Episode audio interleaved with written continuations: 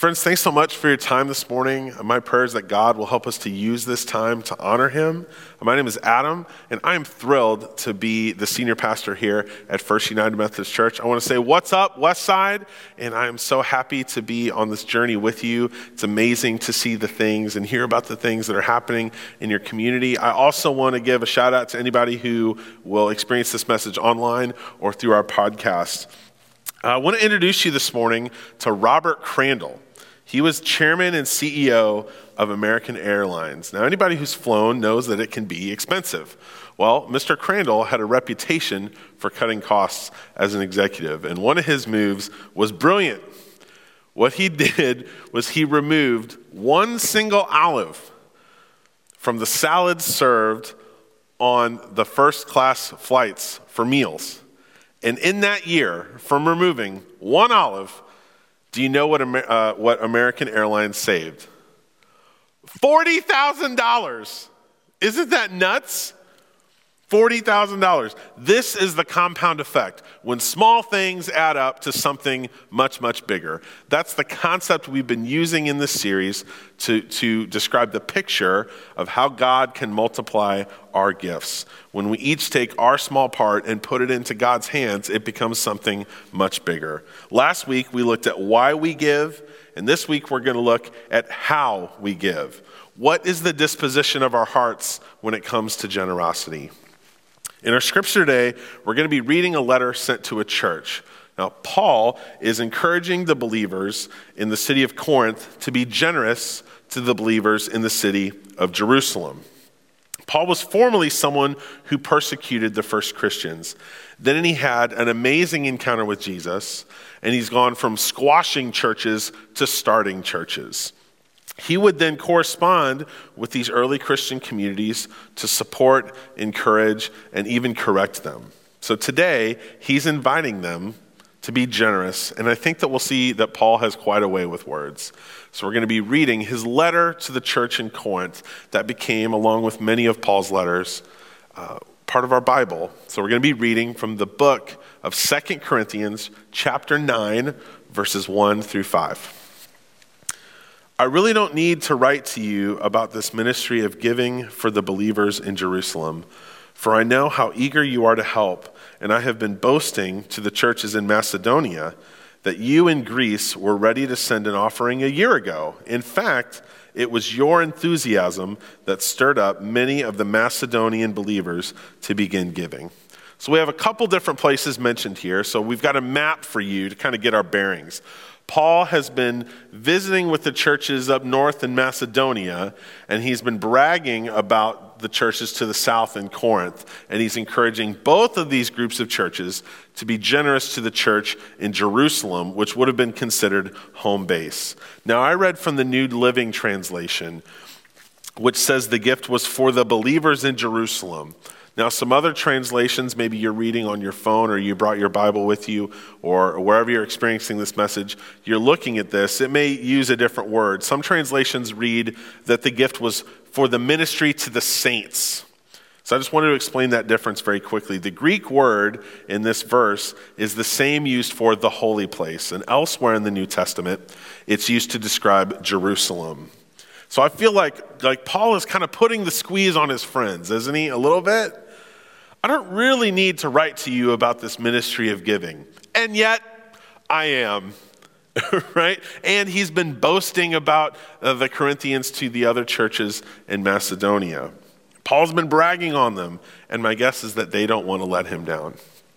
But I am sending these brothers to be sure you are really ready, as I have been telling them, and that your money is collected so, so Paul is sending in advance folks who are going to be collecting and transporting this gift, right? There was no first century Venmo. And, and so imagine how frustrating it would be if you traveled all that way and things were not in order. So there's a very practical concern here. But it goes beyond that, to, to, to uh, beyond practical concerns to relational matters. I won't want to be wrong about my boasting about you.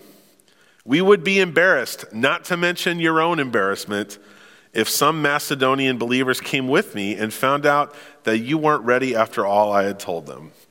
So, Paul is skilled in the art of rhetoric, or as we might say in Missouri, talking good.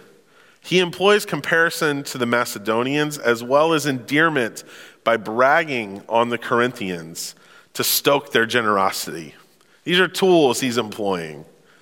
So at the top, he says, I don't even need to write to you about this, but then he does. And then he proceeds to write about them about the subject of generosity. Have you ever heard the phrase voluntold? This is where something is sort of presented as optional, but there's negative consequences if you don't do it. Right? You may feel this way at work about a certain training that you'll get punished for if you don't attend, but oh, it's voluntary. Or like NFL offseason workouts. Those are not mandatory, but then it's a big news story if any major player skips them. Right? Nobody likes to feel this way. Nobody likes to be voluntold. I don't think that's what Paul is doing here. He's putting his reputation, his honor on the line when he brags about the church in Corinth. Think about the social dynamics of a recommendation. Like when we first moved to Kearney, we had uh, an amazing uh, access to this church and, and to wonderful babysitters that we needed. It's hard to be new to town. And so we asked some, some trusted friends for some recommendations. Now, they're going to only recommend the best babysitters because if we have a bad experience, I'm going to go back and be like, hey, what's up? What happened? Why, why, why'd you lead us down that wrong way? Paul is speaking to the Corinthians this way, and he's speaking about the Corinthians this way because he knows them. He is leveraging his relationship with them because he's confident of their character and their capacity to be generous. And the Corinthians will respond not only because of their desire to bless the saints in Jerusalem, but to also honor their friend Paul, who puts a button on this part of the conversation like this. So I thought I should send these brothers ahead of me, and these were likely the people who delivered this letter also, to make sure the gift you promised is ready. But I want it to be a willing gift, not one given grudgingly. What is the disposition of your heart when it comes to being generous? Do you have a heart that is willing or a heart that's grudging? I want you to know that preaching about this subject is, is not one that's tough for me. It's one that I do gladly. Last week, we looked at the compound effect of God multiplying our gifts together. And these three weeks in this series are about funding ministry in 2020. But it's also about the relationship between our hearts and our stuff. Paul makes an explicitly financial appeal to the church in Corinth to be generous. And in it, he shares that how we give is crucial. Now, I know it might be repetitive for me to, to brag on my kids, but as, my jo- as a dad, I just think that's part of my job. My son Aaron is so sweet. We've got kids on our street he plays with. He's got friends from school he plays with. This is him at, uh, at Slavinsky's enjoying a, a, donut, by the way. You can see a little, little powdered action there on, on his face. Or like anytime uh, any friends are over, his cousins, kids at school, kids from down the street, whoever, he always wants to give them something when they leave. He's given away his Spider Man toys, he's given away stuffed animals. And then it's, it's really awkward because Sarah and I have to kind of do this dance with the other parents because we don't want to like crush Aaron's sweet little uh, gesture. But it's like, oh, Aaron, that's, that's really nice, but they don't need any more junk at their house, bud. And, and so he's, he's just so earnest in his desire to be generous. Uh, but my problem is that some of the stuff he wants to give away are gifts that Sarah and I have got him. And, and so I'm the grudging one in this situation, right? Like, whoa, whoa, whoa, let's think a little bit before we give away this Build a Bear. Do you know how much one of them Build a Bears costs? Right? It's so, so I've got a much different mindset than my son when it comes to this stuff. The thing is, it's easy for my son to give willingly because he doesn't view any of it as his in the first place. In this series, in addition to the disposition of our hearts, of how we give, there's a practical application of how we give as well. Last week, I outlined five levels of giving, and I want to touch on those again so we are all clear on the invitation we have to be generous in response to how God has been generous to us. Now, I want to be sensitive that folks are in different stages of life, but I also believe that everyone is capable of making progress on their journey of generosity. Some of us are at the point where we give nothing to the local church. And it's just a fact that if, if everyone did this, then, then we couldn't exist. Other times we give something. We come to church and give something kind of based on what we may have on us that day. And that's a step. That's, that's, that's a big step in, in faith to go from nothing to something. And when all of our somethings go together, they become much, much bigger. That's the compound effect. Now, intentional giving is where our journey of generosity really starts to pick up because it's giving as a habit. We do it intentionally based on a regular planned percentage of our income. Now, that journey of intentional giving doesn't take place overnight, friends, as we grow to the level of tithing. And this is the biblical principle of giving 10% of our income back to God. Now, of all of the many excellent options for giving, it's my belief that our tithe, our gift, goes to God through the ministries of the church because this is the mission that I value over and above the other excellent options for where my gifts could go. Because I believe our mission is unique to make new disciples of Jesus Christ for the transformation of the world, that's why, in my view, the tithe specifically and explicitly goes to the church. Now, beyond that 10% mark is extravagant giving, where we continue to evaluate our resources as blessings from God that can flow to us to others at 11% of our income and beyond. Now, friends, I don't give you this information to make you feel obligated. One, I don't think that would be effective. But two, I'm not interested in a grudging gift either. I'm just not. Each of these levels represents a sacrifice beyond nothing. Everything from something to extravagant is sacrificial giving because you could be using that gift for lots of other things. I know that. Part of the practical how we give also includes a 2020 commitment card, which I know you have access to over at Westside. This year, you can also fill one out online. We want to honor the gifts of folks who give in electronic ways.